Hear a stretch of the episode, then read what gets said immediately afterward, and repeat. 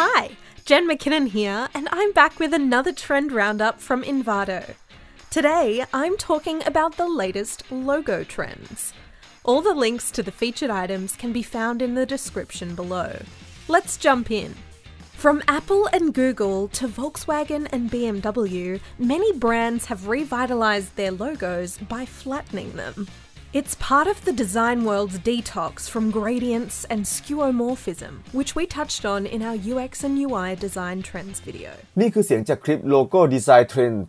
2020 ใน YouTube Channel ของช่อง Envato ที่ถูกโพสต์ลง YouTube เมื่อวันที่ 5 พฤษภาคม ปี 2020 ที่ผ่านมานั่นเองนะครับ ซึ่งในวันนี้ครับ เราจะมาย้อนรอยหลักการและความสำคัญของการออกแบบโลโก้กัน โดยเรื่องราวจะเป็นอย่างไรนั้น เรามารับฟังกันได้เลย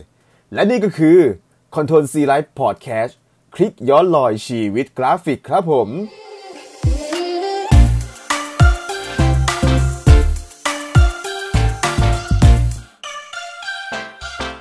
สวัสดีครับ ผมก๊อฟคนเดิม และนี่เป็น episode ที่ 9 แล้วนะครับผม หลังจากที่ episode ที่ 8 เราได้พูดถึงเรื่องราวของ font history กันไปแล้ว วันนี้เราจะมาพูดถึงสิ่งสำคัญที่จะช่วยเป็นหน้าเป็นตา แสดงอัตลักษณ์ที่ชัดเจนให้กับแบรนด์ของทุกคน งานออกแบบที่ต้องใช้ความเข้าใจ เข้าถึงและจินตนาการอย่างสุดซึ้ง เพื่อสร้างสรรค์มันขึ้นมา สิ่งที่เราจะพูดต่อไปนี้ก็คือโลโก้นั่นเองนะครับ แต่ก่อนเข้าเรื่องครับผม วันนี้ผมต้องกราบขออภัยมาณที่นี้ด้วยนะครับผมเพราะว่าเมื่อวันเสาร์ที่ผ่านมานั้น ผมติดภารกิจที่จังหวัดพะเยานิดหน่อย จึงไม่สามารถดำเนินรายการได้ ก็คือหายกันไปดื้อเลยนะครับผมหนึ่งอาทิตย์เต็มๆนะฮะต้องขออภัยด้วยแต่การหายไปของเรานั้นเราไม่ได้หายกันไปแบบเปล่าๆนะครับผม เรากลับมาพร้อมกับรายการใหม่ของเรา นั่นก็คือ Control C Life Report นั่นเอง ซึ่งเป็นรายการที่จะอัปเดตข่าวสารวงการกราฟิกให้ทุกท่านได้ฟังกัน เมื่อมีเทรนด์ใหม่ๆ ที่เกี่ยวกับวงการกราฟิกอัปเดตมาเมื่อไหร่ เราก็จะนำมาเสนอผ่านทางช่อง Control C Life Report ทันทีเลย เอาละกลับเข้าเรื่องกันต่อดีกว่า วันนี้เราจะมาพูดถึงเรื่องราวและความสำคัญของโลโก้กัน เรื่องราวจะเป็นอย่างไรนั้น เรามารับฟังไปพร้อม ๆ กันเลยดีกว่าครับผม จุดเด่นสำคัญประการหนึ่งของการออกแบบสัญลักษณ์และเครื่องหมายทางการค้าก็คือ ความกระชับ แต่หนักแน่นและโดดเด่น ด้วยการนำลักษณะพิเศษของศิลปะมาช่วยในการออกแบบนั่นเอง การออกแบบโลโก้นั้นไม่ใช่เรื่องเล็กๆเลยนะครับผม เพราะว่ามันมีความละเอียดอ่อน และสลับซับซ้อนมากกว่าที่ทุกคนจะเข้าใจกัน เพราะมันมีความเกี่ยวพันกับธุรกิจและการตลาดเป็นอย่างมากเลย ปัจจุบันนี้โลโก้บริษัทถือเป็นสิ่งที่มีความสำคัญเป็นอย่างมาก ไม่ว่าจะเป็นโลโก้แบรนด์สินค้า โลโก้ร้านโลโก้ร้านค้าต่างๆ ซึ่งโลโก้เหล่านี้เนี่ยจะเป็นตัวช่วยให้ธุรกิจมีความก้าวหน้าและประสบความสำเร็จได้ ซึ่งการทำโลโก้นั้นจะต้องอาศัยความคิดสร้างสรรค์ และจินตนาการเป็นหลัก เพื่อให้โลโก้มีความแปลกใหม่ โดดเด่นและไม่เหมือนใคร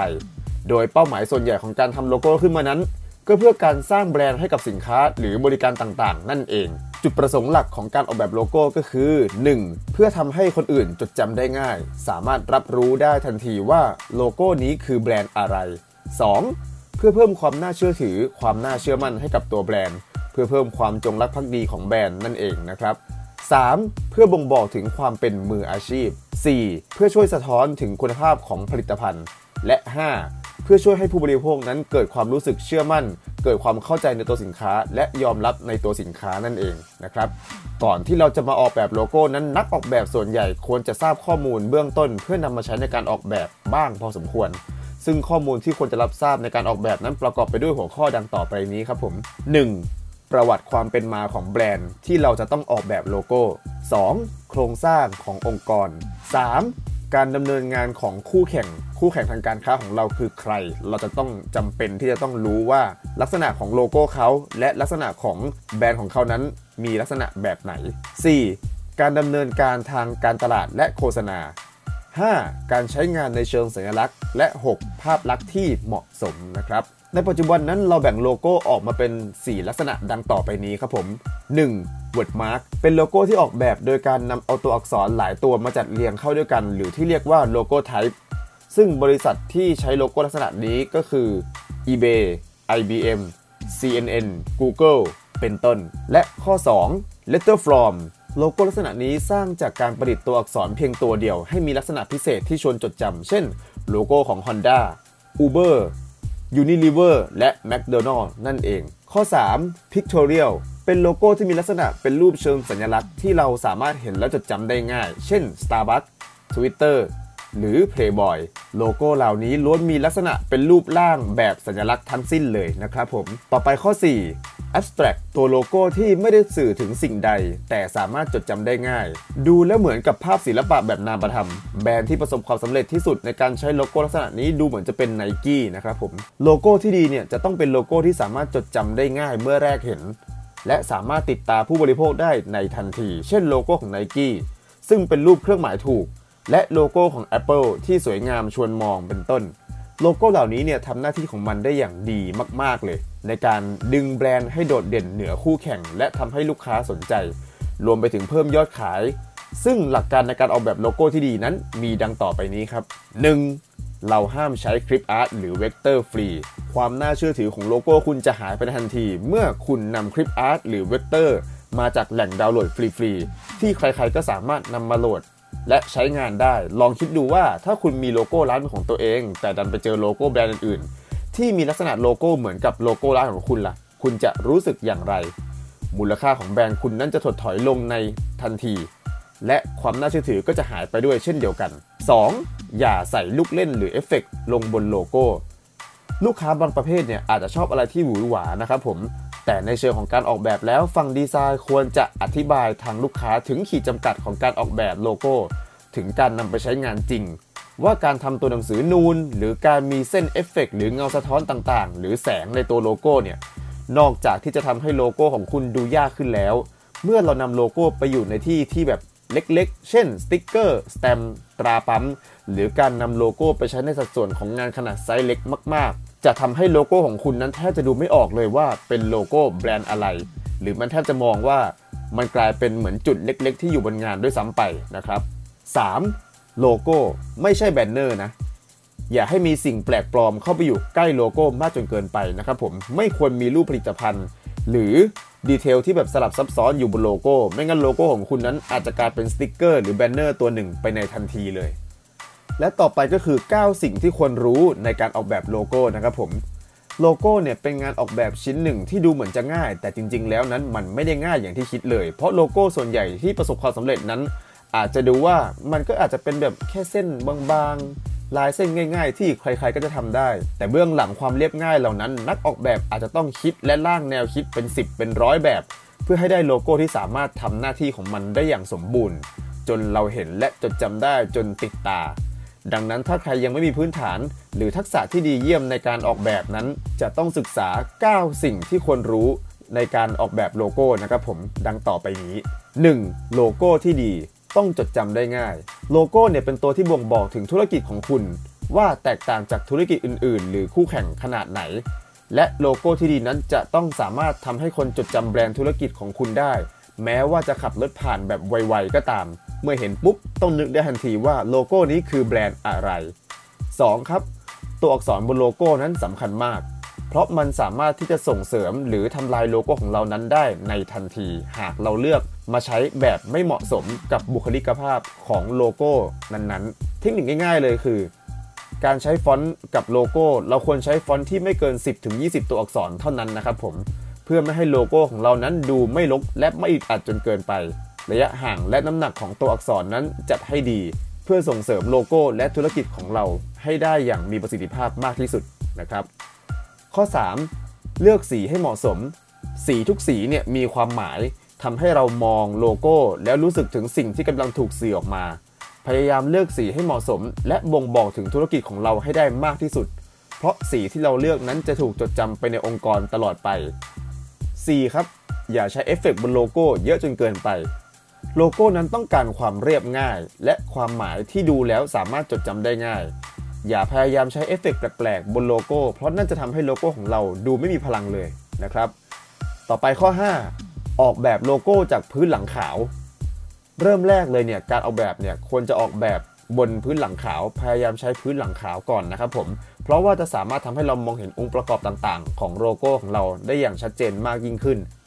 เมื่อเราออกแบบโลโก้บนพื้นหลังขาวเสร็จแล้วนะครับผมเราจึงสามารถนำโลโก้เหล่านี้ไปต่อยอดหรือทำอย่างอื่นต่อ เช่น ออกแบบบนพื้นหลังสีดำหรือบน texture ต่างๆ ได้หลากหลายเลย สิ่งเหล่านี้จะคอยมาช่วยเสริมพลังให้กับโลโก้เราในภายหลังอีกทีหนึ่งนะครับ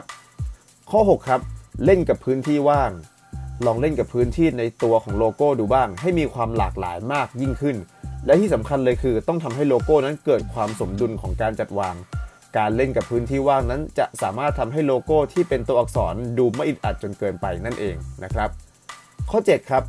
โลโก้ไม่ใช่แค่ดูดีเพียงเดียว แต่ต้องสื่อถึงความหมายได้อีกด้วย โลโก้นั้นเป็นหน้าเป็นตาในส่วนแรกของบริษัทเราที่ลูกค้าจะดู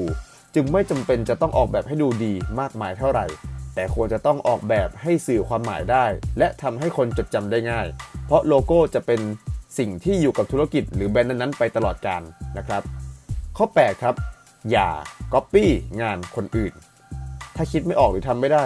ก็ไม่ควรจะไป Copy งานคนอื่นนะครับผมเพราะสมัยนี้โลกแห่งอินเทอร์เน็ตนั้นมันไวมากๆคำว่า Inspiration กับ Copy เนี่ยมันแตกต่างกันนะครับผมถ้าเป็นแค่ Inspiration เนี่ยยังพอได้ แต่ถ้า Copy เลยอาจจะทำให้ความน่าเชื่อถือของแบรนด์เรานั้นลดลงไปในทันที ข้อ 9 ครับ ข้อสุดท้าย โลโก้ที่ดีนั้นต้องผ่านการคิดอย่างรอบคอบ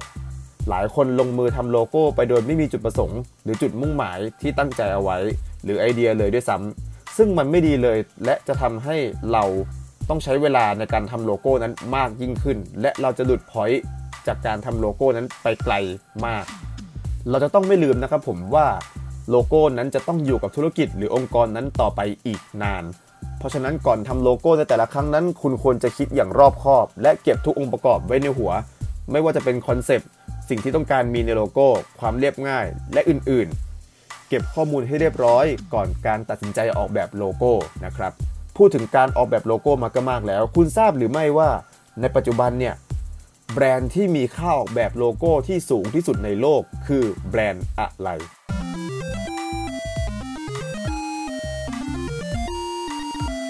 อ่าเฉลยนะครับผม นั่นคือแบรนด์ BP นั่นเอง BP นี่คือบริษัททางด้านพลังงานขนาดใหญ่ของโลก โดยมีลักษณะโลโก้ที่เหมือนกับเป็นใบไม้เฉดสีเขียวแก่ ไปจนถึงเขียวอ่อนและเหลืองเรียงกันกลายเป็นรูปวงกลม ออกแบบโดย Lender Associates ซึ่งเป็นศูนย์รวมของนักสร้างสรรค์แบรนด์ และนักออกแบบระดับโลกนะครับผม โดยที่โลโก้ของ BP เนี่ยมีค่าออกแบบโลโก้ดังกล่าว เยอะถึงหน่วย 10 ร้อยพันหมื่นแสนล้าน 10 ล้านร้อยล้านพันล้าน 6,494 ล้าน5แสน8หมื่นบาท แพงมาก แล้วพอมาถึงจุดนี้แล้วเนี่ย เรารู้แล้วว่าโลโก้ที่แพงสุดในโลกเนี่ย ปัจจุบันมีราคาถึง 6,000 กว่าล้านบาททำให้เรามองย้อนกลับมาที่เมืองไทยบ้านเรา เมื่อเราสไลด์มือถือเล่นๆ แล้วไปเจอคนที่คิดค่าออกแบบโลโก้ประมาณ 3-500 บาท ความรู้สึกมันก็แบบ อืม เอานะ ละไว้ในฐานที่เข้าใจแล้วกัน คือสิ่งหนึ่งที่อยากจะฝากไว้กับทางลูกค้า หรือคนที่สนใจจะจ้างใครสักคนหนึ่งในการออกแบบโลโก้เนี่ยก็คือราคาที่ถูกเกินไปนั้นอาจจะไม่ได้ดีเสมอไปนะครับผมบางครั้งคุณควรจะตัดสินใจให้ดีก่อนที่จะจ้างใครสักคนหนึ่งในการออกแบบโลโก้ เพราะโลโก้นั้นคือ point หลักของแบรนด์คุณ มันจะเป็นสัญลักษณ์ที่เป็นทุกสิ่งที่ระบุถึงแบรนด์ของคุณได้ คุณควรศึกษาข้อมูลจาก port ของผู้ว่าจ้างให้ดี เพื่อให้เข้าใจและเข้าถึงสไตล์งานของเขาว่าเหมาะสมกับงานของเราหรือเปล่า และรูปแบบต่างๆ ของสิ่งที่นักออกแบบนั้นสามารถ support และไปในทางเดียวกันกับโลโก้ที่เราต้องการหรือไม่ หรือทางที่ดีเนี่ยคุณก็ควรจะเป็นส่วนหนึ่งในการออกแบบโลโก้ได้เช่นเดียวกัน ด้วยการไกด์หรือนำสิ่งต่างๆ ที่เรามีอยู่ในหัวเนี่ยสเก็ตหรือวาดภาพต่างๆ ลงไปอย่างง่าย เพื่อให้กับทางนักออกแบบได้ดู และนำไปต่อยอดในการสร้างโลโก้ที่มีคุณภาพ โดยที่เจ้าของแบรนด์ก็อาจจะรู้สึกยินดีและภูมิใจไปกับผลงานตัวเองด้วย เพราะเราก็มีส่วนร่วมในการออกแบบโลโก้ด้วย เช่นเดียวกันนะครับเป็นอย่างไรกันบ้างครับกับโลโก้ Story วันนี้ต้องขอขอบคุณข้อมูลดีๆ จากทาง www Thailand Industry และเว็บไซต์ลงทุนแมนด้วยนะครับผมต้องขอขอบคุณมากๆเลยนะครับ และขอเสียงปรบมือดังๆ ให้กับโลโก้ Story ในวันนี้ด้วยครับผม หากวันนี้ผมกรอฟพูดอะไรผิดพลาดประการใด ก็ขออภัยมาณที่นี้ด้วยนะครับผม และพบกันใหม่ใน EP ถัดไปครับผมทุกวันเสาร์ใน Control C Life Podcast สำหรับวันนี้ปิด